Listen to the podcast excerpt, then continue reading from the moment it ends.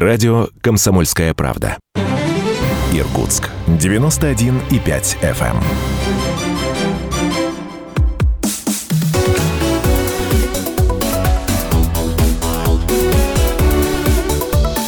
Тема дня. 91,5 FM в Иркутске, 99,5 в Братске, сайт kp.ru из любой точки мира. Все это радио «Комсомольская правда». Меня зовут Наталья Кравченко. Здравствуйте, уважаемые наши слушатели.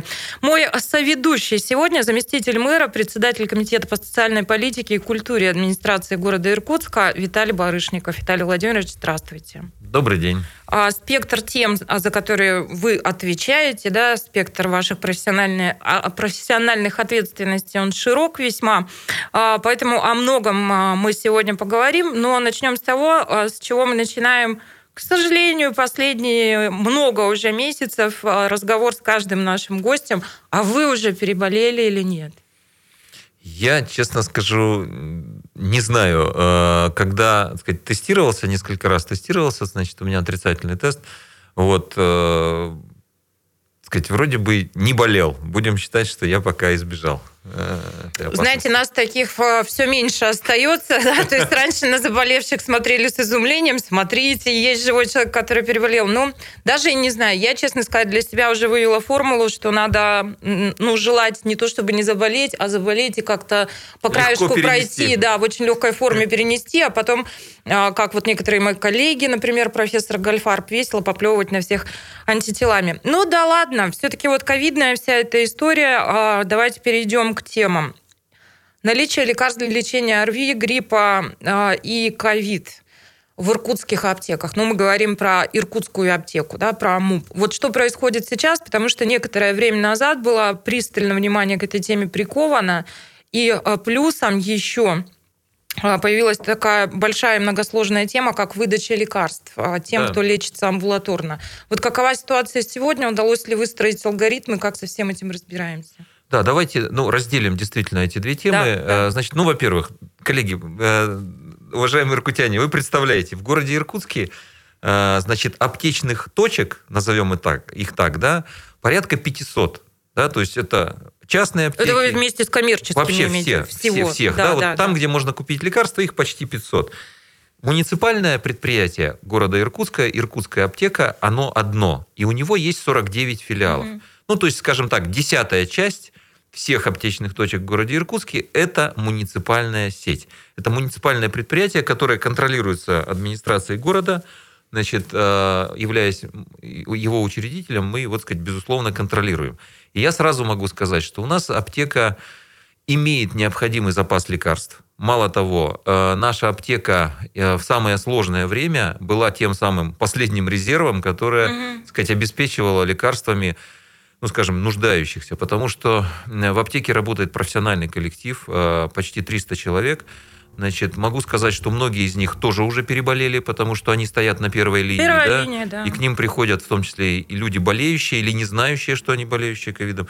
Порядка 40 процентов э, сотрудников аптек уже переболели, да, так сказать, на сегодняшний день. Поэтому но, с другой стороны, у наших аптек есть э, четкое понимание, четкое, так сказать, Э, необходимость э, закупа лекарств не только там через нашу областную аптечную базу, но и непосредственно у дистрибьюторов не только иркутских, но и Москвы, э, Санкт-Петербурга, Екатеринбурга.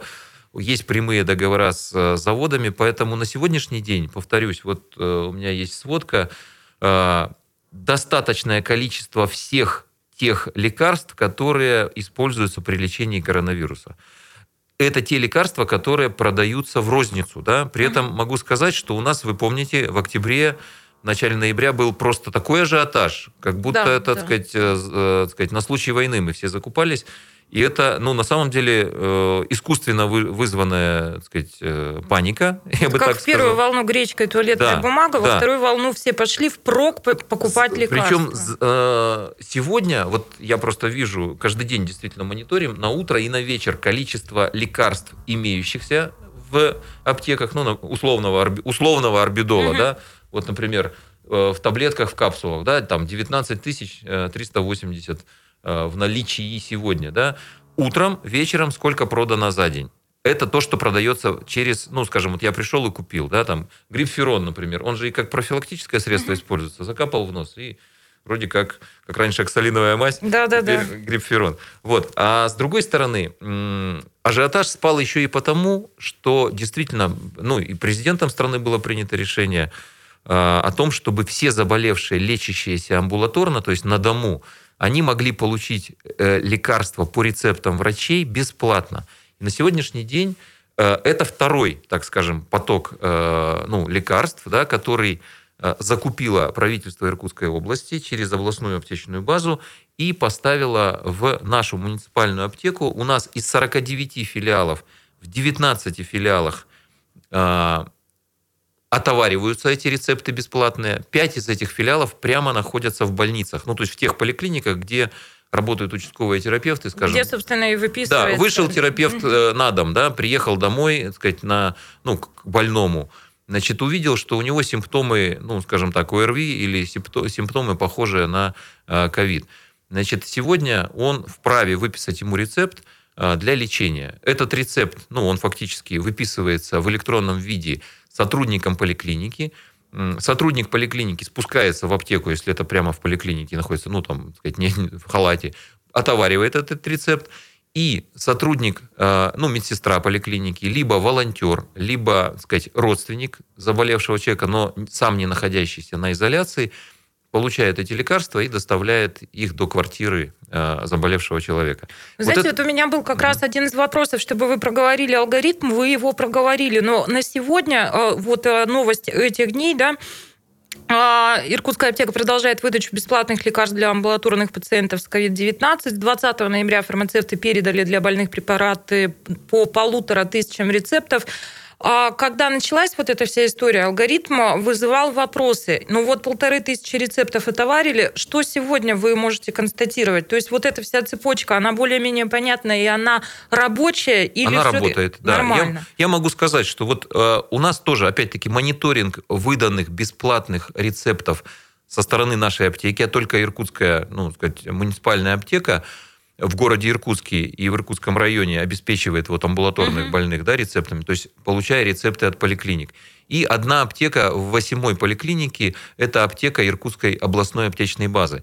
Все, других аптек, которые выдают бесплатные лекарства амбулаторным больным, на территории города Иркутска нет. Соответственно, вот на 18 часов ежедневно мы мониторим а, ситуацию. Вот на 18 часов 2 декабря было отпущено 1851 рецепт 992 пациентам. Угу. То есть у нас же есть, ну, скажем, а, каждый рецепт поскольку это деньги, э, э, лекарства куплены за федеральные деньги, требуют строгой отчетности, Отчетность. соответственно, на каждое лекарство отдельный рецепт. И вот 992 пациента получили там 1851 угу. рецепт отоварили. Отказов, ну, скажем так, в обеспечении лекарствами на сегодняшний день не зафиксировано ни одного случая.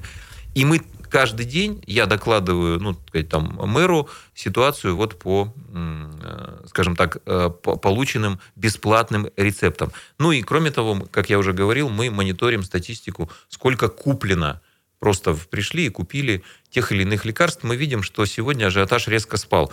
Это о чем говорит? О том, что те, кто... Мы успокоились да, немножко. те, кто э, заболел, он понимает, что ему, э, сказать, э, дадут бесплатно лекарства, он их получит либо дома, либо, если, не дай бог, он попал там, в стационар, его там бесплатно, угу. сказать, э, будут лечить.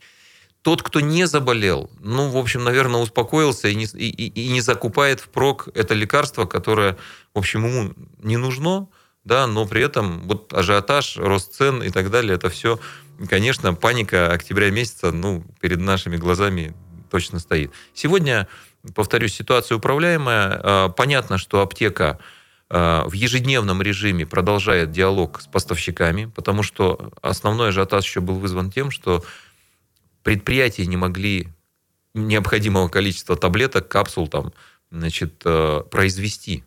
Вот. Э, вопрос ведь еще в этом был. На сегодняшний день, ну вот, э, повторюсь, с точки зрения тех, кто заболел, их, слава богу, бесплатно для них э, сказать, обеспечит государство. Для тех, кто не заболел, нет необходимости, скажем, ажиотажно там скупать пачками препараты, но при этом кто-то, так сказать, может антивирусные препараты, они безрецептурные, купить в наших муниципальных аптеках 49 филиалов. Знаете, я еще встречала в социальных сетях вот такую точку зрения. Это важно проговорить, потому что она ошибочна. А, люди говорят о том, что иркутская аптека, аптеки большей частью производственные. То есть это аптеки, в которых изготавливаются а, некоторые препараты и говорят, а чего бы от ковида не сделать? Ну, друзья, нет. Что значит производственная аптека? Это аптека, где, ну, например, готовят физрастворы. Но это точно не завод по производству каких бы то ни было препаратов препаратов и таблеток. Поэтому, а, ну, вот важно, чтобы да, это тоже понимали. Я, безусловно, могу сказать, что из 49 филиалов, ну, там, филиалов э, наших аптечных э, пунктов э, муниципального предприятия, три из них это производственные угу. аптеки. Вы абсолютно правы, это те э, лекарства, которые производятся на месте, которые долго, долго не хранятся, и они производятся в основном для сегмента госпитального, так скажем. Это то, что сказать, э, физрастворы, лекарства, угу. ну, скажем, используют при лечении в стационарах.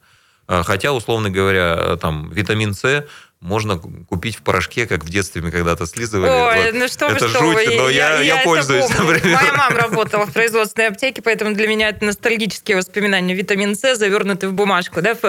Заместитель мэра, председатель комитета по социальной политике и культуре администрации Иркутска Виталий Барышников, мой сегодняшний соведущий. Через пару минут мы продолжим. Внимание, родители. Поговорим о том, как будут учиться школьники вот во всю эту э, коронакризисную эпоху. Через пару минут продолжим.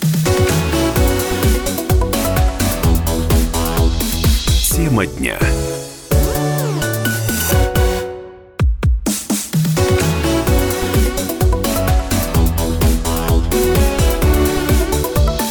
Тема дня. Радио «Комсомольская правда». Продолжается программа «Тема дня». Меня зовут Наталья Кравченко. Еще раз здравствуйте, уважаемые наши слушатели. А мой соведущий сегодня заместитель мэра, председатель Комитета по социальной политике и культуре администрации Иркутска Виталий Барышников. Виталий Владимирович, еще раз здравствуйте. Да, здравствуйте. Давайте мы с вами в этой части программы поговорим про то, что обсуждается давно, широко, мощно, и как-то вот какого-то спада обсуждения этой темы я пока не наблюдаю. Это дистанционка или очное обучение школьников. Что будет происходить дальше? А, вот на данный момент Давай, вот, собственно, какова ситуация сейчас и что нас ждет по вашим ощущениям? Да, на самом деле дискуссия очень активная. Меня даже мои дети тут прижали к стенке и сказали, папа, ну-ка расскажи нам, почему вы приняли решение вывести нас с дистанта. Причем один из них студент, он сидит на дистанте, э, до февраля месяца.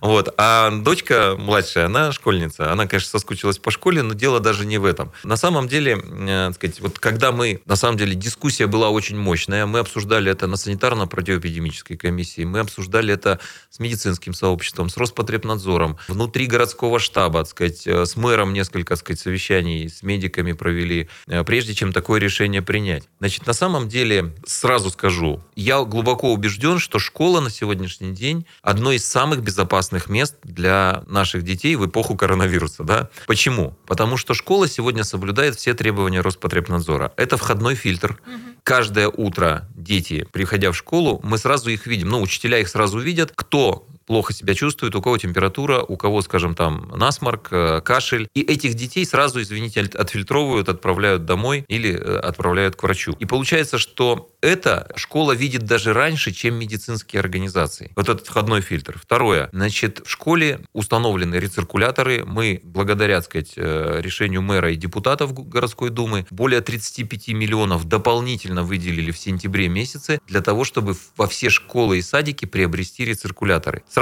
скажу, что рециркуляторы в каждом кабинете нет ну, такой необходимости и такой задачи в каждом учебном кабинете иметь. Но во всех местах общего пользования, скажем так, коридорах, рекреациях, там, столовой, на входе, эти рециркуляторы установлены. Статистики у меня сейчас под рукой нет, но могу сказать, что больше трех тысяч рециркуляторов просто, так сказать, э, ну, вот на территории учебных образовательных организаций сегодня работают. Значит, следующий момент – это то, что все взрослые на территории школ находятся в масках. А если одно время мы там э, говорили, что только в местах общего пользования, сегодня мы говорим говорим, что учителя и любые взрослые обязательно должны быть в масках. Мало того, сегодня указом губернатора рекомендовано масочный режим и старшеклассникам 9, 10, 11 классам. Третий момент – это там, все эти антисептики, э, повышенная частота обработки вот, э, поверхности, условно говоря, в каждом э, классе. Пока идет урок, угу. моют, как обычно, там рекреации, проветривают кабинеты и так далее. То есть главный приоритет для нас в любом случае здоровье и безопасность ребятишек. К статистике сейчас я приду и скажу, сколько у нас таких случаев заболевших, да, в общем количестве учащихся. Второй момент, конечно, при принятии решения о выходе из дистанционного режима, это то, что на сегодняшний день дистанционный режим для начальной школы – это, конечно, фикция. Никого не надо этим обманывать. Когда мне звонят мои знакомые и говорят, слушайте, родители первоклассников, а может мы в садик вернемся? Там хотя бы с нами занимались, там четыре раза кормили и так далее. А так ребенок сидит, Э, себя он контролировать еще не может, э, какие-то начала, там, сказать, чтения, э, там, право, право, чистописания он, естественно, не получит в дистанционном формате. Вот. Да нет, и... мы взрослые люди, мы понимаем, что ребенка вообще надо научить учиться Конечно, для начала. На... Конечно, он не Правильно. может. Правильно. И если старшие еще могут себя контролировать, хотя мы, в общем, понимаем, когда мы залипаем там в, в интернете, да, значит, очень часто отвлекает нас что-то. Для старшеклассников это скажем так, дополнительный механизм учи, э, умения учиться. Да. Сегодня они слушают лекции своего э, педагога, учителя, а завтра будут слушать лекции там, не знаю, из Сорбоны uh-huh. или там из Кембриджа, да, почему нет в дистанционном формате. Но следующий аргумент, который мы использ... ну, сказать, обсуждали, учителя при дистанционном режиме обучения, а мы говорим о том, что прежде всего заражаются и тяжело переносят болезнь взрослые люди, да, дети-то почти не болеют, значит, но являются переносчиками. Да, так да. вот, учителя для того, чтобы преподать дистанционно урок школьникам, они в любом случае едут в школу, значит, каждое утро туда, каждый вечер обратно, общаются друг с другом. И, э, к сожалению, таким образом дистант не защищает взрослых-то людей.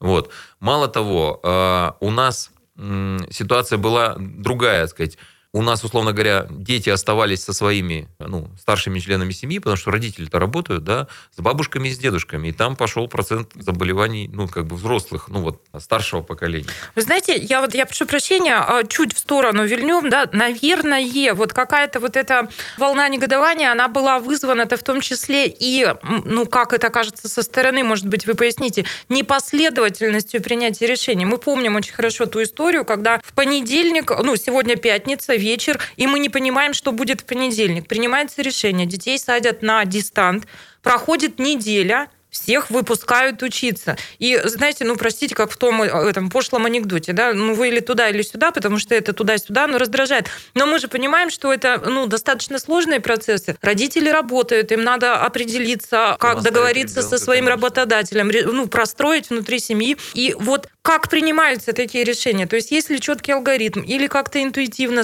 э, штаб, да, санитарная противоэпидемиологическая комиссия, она опирается на какие-то цифры. Это, собственно, важно понять и нам, нашим слушателям, для того, чтобы ну, предположить, что будет дальше. Да, я могу как раз вот к этому возвращаясь. Ну, я несколько еще аргументов в пользу, так сказать, очного обучения.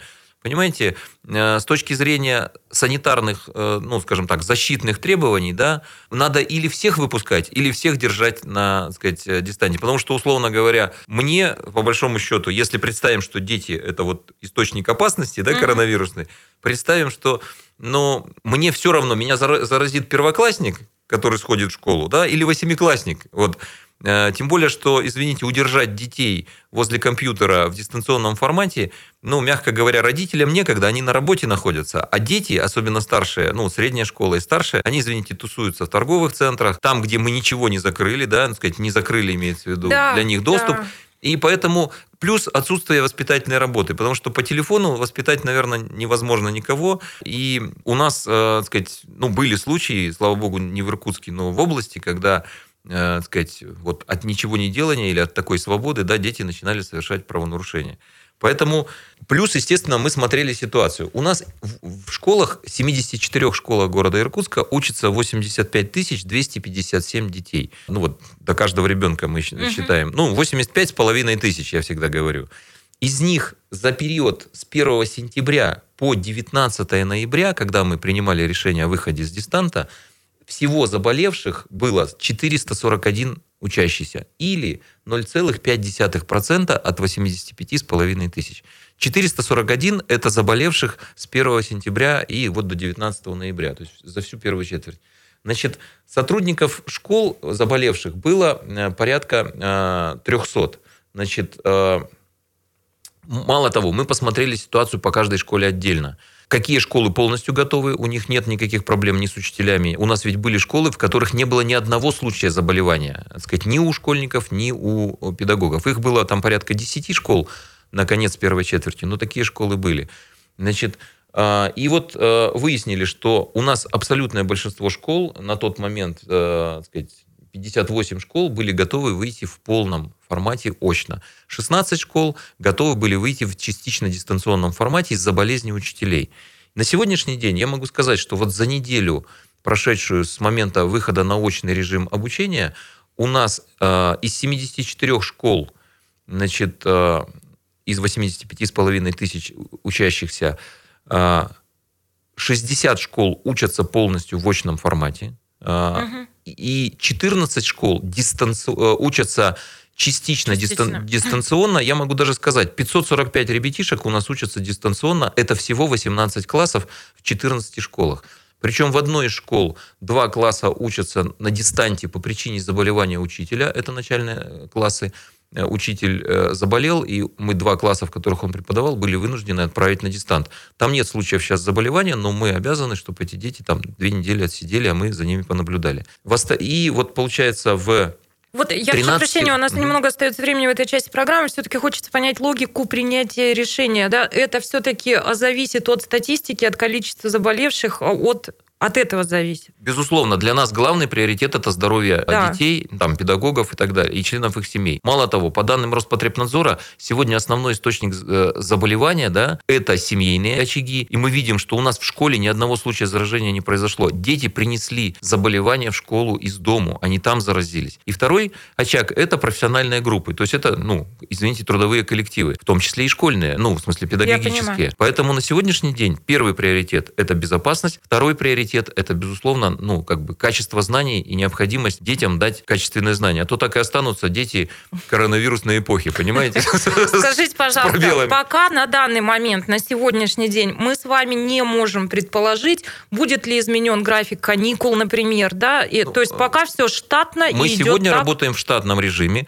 Мы понимаем, что до конца четверти осталось, по сути, три учебных недели. Значит, поэтому мы планируем, что все эти три недели дети будут будут учиться очно. Угу. При этом у школы, у каждой школы, это не мэр принимает решение, это принимает руководитель школы по согласованию с департаментом. В случае малейшего подозрения на заболевание ребенка, ребенок уходит на, так сказать, лечение, а класс уходит на дистант. Поэтому, повторюсь, сегодня у нас вот есть примеры 14 школ, где некоторые классы, угу. их 18, находятся на дистанте. В общем, а, уважаемые родители, пока не паникуем, пока все идет вот так, да, и мы Я предполагаем, думаю, что да, что... штатно будут каникулы, ну а ситуацию после Нового года будем, конечно, смотреть смотреть ближе Ох, да, вот там тоже опасный будет да. момент, согласна с вами. Виталий Барышников, мой соведущий. А прямо сейчас послушаем, что в эти минуты происходит в любимом городе, в регионе, в стране и в мире, а после вернемся в студию и продолжим. Тема дня.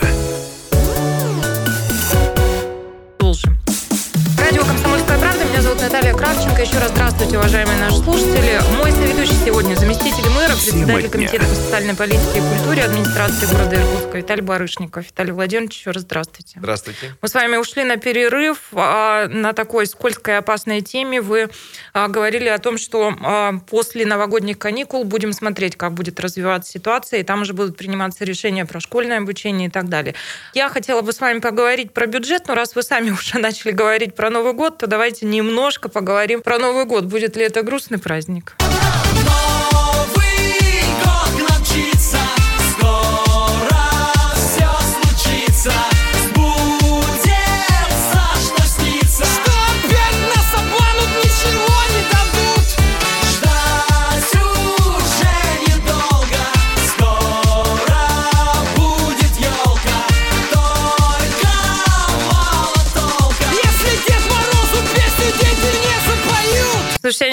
Думала, что а, дискотеку аварию будут цитировать сейчас как неких провидцев, но смотрите, что они спели 300 лет назад и как это звучит сегодня, да? Новый год к нам мчится, скоро все случится, что опять нас обманут, ничего не дадут. Ребята, корпоративчики под запретом, да? Ждать уже недолго, скоро будет елка, только мало толка, если Дед Морозу песню дети не запоют. То есть а, мы отменяем все городские а, мероприятия по празднованию Нового года, поэтому я вас и спрашиваю, Новый год в наших ковидных реалиях это грустный праздник? Нет, безусловно, не грустный, потому что наоборот, мне кажется, та формула, о которой мы все время говорили, говорили, говорили о том, что Новый год это семейный праздник, его надо встречать в семье. Наконец-то жизнь нас заставила к этим словам, в общем, отнестись на 150% просто. Потому что действительно, э, ну, это решение, так сказать, тоже обсуждалось на оперативном штабе городском, областном. Губернатором было принято решение на основании рекомендаций СПЭК о том, чтобы все массовые мероприятия, включая даже уличные мероприятия, ну, традиционное открытие, там, например, елки на сквере Кирова, в этом году отменить. Значит, к сожалению, вирус, вирус можно подхватить и на улице, да, если, так сказать, Но при этом мы же путем. ставим елку, все равно э, сквер, где главная городская елка, это, ну, точка притяжения точка людей в новогодние безусловно. дни и каникулы. Но при этом мы, если говорить вот о виде, э, так сказать, об образе, так сказать, главной городской площади, то мы основные усилия направляем, безусловно, на создание праздничной атмосферы и оформление города. И даже та часть средств, которая у нас была запланирована на проведение мероприятий, мы сейчас по согласованию, так сказать, перераспределяем на оформление, на дополнительное оформление, чтобы действительно праздник чувствовался. Причем, если говорить о сквере, то у нас будет и э, главная городская елка, будут ледовые скульптуры, но, например, не будет горок. И мы, э, так сказать, это тоже обсуждали отдельно, потому что на горке невозможно выделить, выдержать ни социальную дистанцию, так сказать, ни определенное количество так сказать, людей. Но то, как работает общепит, да, социальная дистанция, 50% загрузки, масочный режим. Ну, все и то, и другое, и третье на любой горке, мы все это прекрасно знаем, помним, участвовали. Это сделать невозможно. Поэтому мы приняли такое решение, грустное для нас немножко, но сегодня необходимое. Значит, вот горки мы э, устраивать не будем как точку притяжения. Сцену праздничную с игровой программой устраивать не будем. Дед а Мороз уйдет в онлайн. знаете, мой соведущий Шмидт задался вопросом в последнюю картину недели, когда мы обсуждали эту тему. Катки будут работать. А чего? На катках ведь... А, э, ну, Шмидт здесь видит коррупционную составляющую. Ну, он гадкий человек по сути своей, да? А я предположила, что, может быть, на катках проще регулировать, ну, скажем, численность людей. То есть, условно, там 30 человек откатались свой час, ушли, пришли следующие. Или как? Вот почему ну, катки без, работают? Безусловно, катки... Во-первых, давайте будем... Мы же все оптимисты, да? Мы все-таки верим в то, что коронавирус будет отступать, и понятно, что 1 января это не случится, но, извините, зимний сезон, и катки-то у нас работают до конца марта, да, и сейчас, например, ну, нарядить елку, не построить горку, это одно, а, скажем, не построить каток, да, сейчас, когда у нас есть 4 месяца зимы, и, и это нормальная физическая активность, э, на катках можно, во-первых, обеспечить социальную дистанцию. Если мы не делаем ничего специально, чтобы ну, Для скучивать людей. Да, людей, вот мы сейчас ведем диалог со студенчеством, например. Значит, они говорят, а наш Татьянин день, да, а наш день студента на, на коньках острова Конный, как мы будем? В Зуме, ребята, отмечайте все свои праздники. Поэтому на сегодняшний день как раз у нас все катки залезли залиты, даже городские, да, мы там, тренировочный это процесс у нас же продолжается в малых группах, это работает начиная с сентября месяца. Поэтому, но никаких соревнований, никаких вот mm-hmm. потоков, где бы мы перемешали людей из разных районов, из разных школ, из разных возрастов, не будет. Ну, то есть, условно говоря, с семьей прийти на каток покататься с удовольствием, проблемы нет, потому что вы и так с семьей общаетесь. Прийти, скажем так, на соревнования, так, где соберется там полгорода, конечно, нет. Так, таких мы событий не планируем, мало того, они прямо запрещены. Поэтому на сегодняшний день, вот если говорить о Новом Годе, я считаю, что это действительно будет по-настоящему семейный праздник и с улыбкой, Вы уже третий раз об этом говорите и действительно делаете это со слезами на глазах. Ну что поделать, реалии таковы. Но многие со слезами на глазах смотрят еще и на городскую казну. Мы а, бюджет у нас на следующий год с дефицитом, но при этом а, сообщается, что бюджет социально ориентированный, то есть все обязательно обязательства заложены в него. Ну, вот честно вам скажу, у меня такое, ну, это сугубо мое такое отношение. То есть, когда нам говорят, что бюджет социально ориентированный, для меня это грустная новость. Это означает лишь то, что мы, э, то, что мы опять все пройдем. Мы просто все пройдем, и в развитие ничего не уйдет.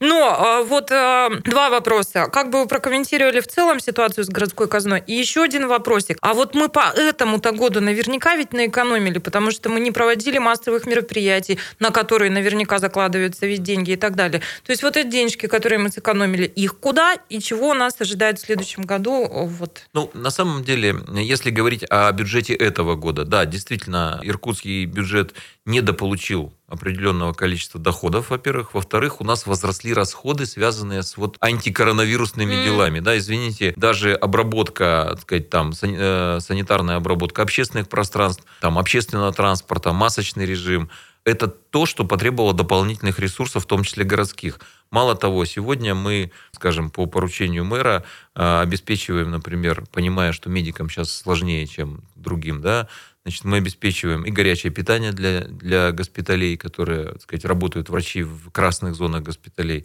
Мы обеспечиваем одноразовую посуду для пациентов, воду. Значит, благодаря это и бизнес участвует, но и муниципалитет тоже. Второй момент, да, мы сэкономили действительно, ну, если говорить о культуре, там, физической культуре, у нас не было спортивных соревнований, у нас не было массовых праздников, эти средства частично будут перераспределены на другие нужды, ну, сферы, скажем, мы не смогли провести соревнования, но зато мы отремонтировали стадион «Авиатор» в этом году. И это объект супер, он сертифицирован, там теперь можно любые даже официальные футбольные матчи проводить, например. Что касается культуры, то как раз вот большую часть средств с мероприятий мы стянули на новогодние мероприятия, но опять-таки не на праздники, а на оформление города. И мы планируем сейчас украсить город более масштабно, причем не только центр, но и микрорайоны. Мало того, мы хотим, ну, мы уже фактически это сделали, сейчас идет поставка вот этих э, украшений э, городских. Это будут, ну, не одноразовые, да, скажем, там, гирлянды, Флажки. да, это будут многолетние конструкции световые, в том числе, которые будут работать на атмосферу праздника не только зимой и не только один год, но и несколько лет вперед. А что касается бюджета, вот если можно уже коротко, то есть каких-то особых опасений нет у вас относительно состояния городской казны? Вот все, за что вы отвечаете, там На отражено... самом деле, могу сказать очень коротко, все социальные обязательства на сегодняшний день городом запланированы и предусмотрены. Значит, э, это и льготы для всех категорий граждан, которые есть за счет городских денег. Это и содержание всех наших учреждений, школ, детских садов, учреждений культуры и спорта, заработная плата работников дополнительного образования, культуры, физической культуры. Поэтому в этой части сомнений нет, но я соглашусь с вами, что, конечно, нам сегодня не хватает средств на развитие, а именно нам нужно, и мы это сейчас делаем, и мэр сам активно в этом участвует, привлекаем средства, например, на строительство новых объектов. Нам нужны новые школы, нам нужны новые детские сады. Ох, да, да. И это сделать только за городские деньги невозможно. Поэтому мы здесь получили поддержку уже со стороны областного бюджета. Мы рассчитываем на то, что мы получим поддержку из федерального бюджета. Значит, и начнем э, вот уже в следующем году строить школу на Багратиона, детские сады. Значит, сейчас ведем диалог э, с ну, инвесторами, которые готовы зайти на некоторые спортивные объекты. Поэтому в этой части ситуация напряженная, но управляемая. Мы рассчитываем, что мы все-таки нарастим наш бюджет за счет помощи угу. из других уровней бюджета. Вы знаете, последний у меня к вам вопрос. А, я очень люблю всегда с вами работать, а, потому что, ну, а, всякий разговор с вами – это такая вот, ну, какая-то прививочка оптимизма, что ли, как-то вы всегда так положительно настроены. И последний у меня к вам вопрос. Знаете, вот сейчас взялись активно все прогнозировать в марте третью волну коронавируса, ну, например. Как вам кажется, Виталий Владимирович, мы когда-нибудь вернемся вот в состояние, в котором мы были год назад. То есть когда-то мы заживем вот той жизнью, которая ну, когда-то у нас была, уже и подзабывается. Или все равно теперь уже так или иначе вот э, будет некий... Ну, я могу так сказать. Я все-таки, наверное, оптимист и считаю, что мы, конечно, вернемся к нормальной жизни. Тут два варианта. Либо мы к ней приспособимся, либо все-таки победим. Во-первых, я думаю, что коллективный иммунитет, который, ну, пусть в течение года, полутора лет формируется, позволит перевести вот этот коронавирус в разряд, ну, извините, сезонного ОРВИ и гриппа. Это тоже опасная болезнь, от них тоже э, бывают, умирают люди, да, но, может быть, не такие контагиозные, не такие, сказать, легко распространяемые, да, в обществе. Но я уверен, что мы это победим. Другое дело, что я не могу назвать, назвать что там с 1 января или с 1 марта или там с 1 июня к Дню города мы раз и все снимем маски, да, или, так сказать, там уйдем от антисептиков, э, от рециркуляторов. Нет, наверное, это тоже часть нашей жизни будет. Но жизнь же нельзя отложить на завтра, да, поэтому надо жить даже в сегодняшних условиях. Я опять одеваю маску и выхожу на улицу. Ой, дайте я вас обниму. Ну, хотя, хотя обнимемся, да, вот да, когда да. снимем маски. Заместитель мэра, председатель комитета по социальной политике и культуре администрации города Иркутска Виталий Барышников. Виталий Владимирович, спасибо большое. Пусть все будет хорошо. Спасибо, будьте здоровы. Тема дня.